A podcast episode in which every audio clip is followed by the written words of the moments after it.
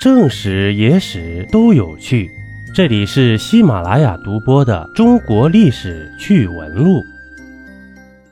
古代皇帝女人多到数不清，是一种什么样的体验呢？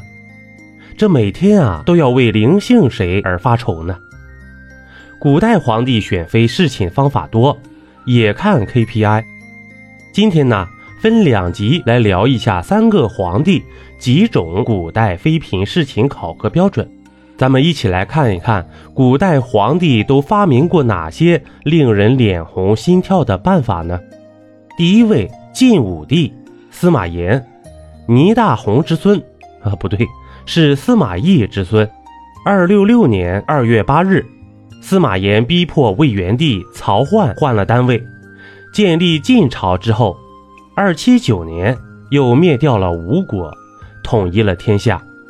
这司马炎曾下令啊，公卿的女儿到了婚嫁年龄，先供自己后宫挑选，自己挑选过后呢，剩下的才允许出嫁婚配，否则呀，便触犯了律令了。《晋书》中是这样记载的：招聘公卿以下子女，以备六宫，采择未必。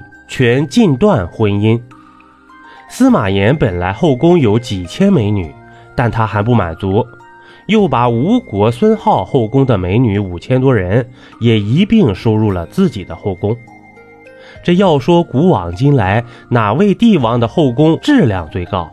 嘿，司马炎要是称第二，可就没人敢称第一了。《晋书》中记载啊。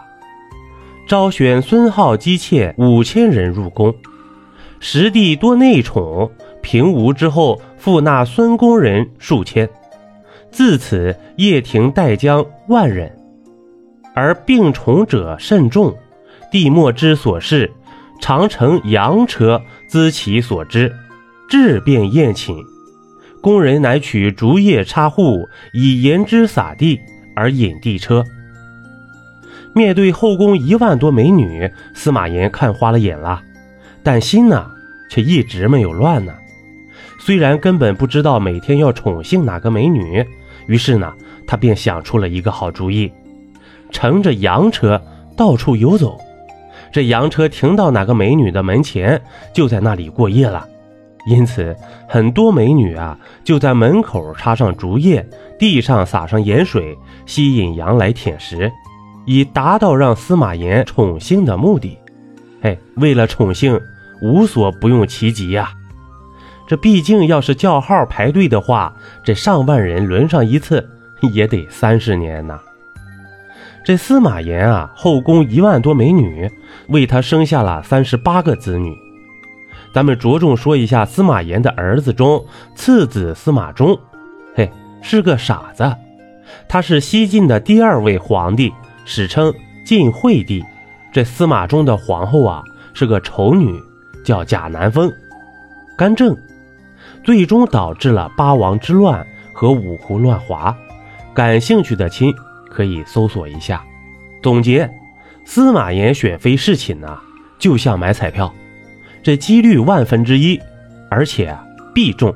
心跳指数零，羊的幸福指数呢十颗星。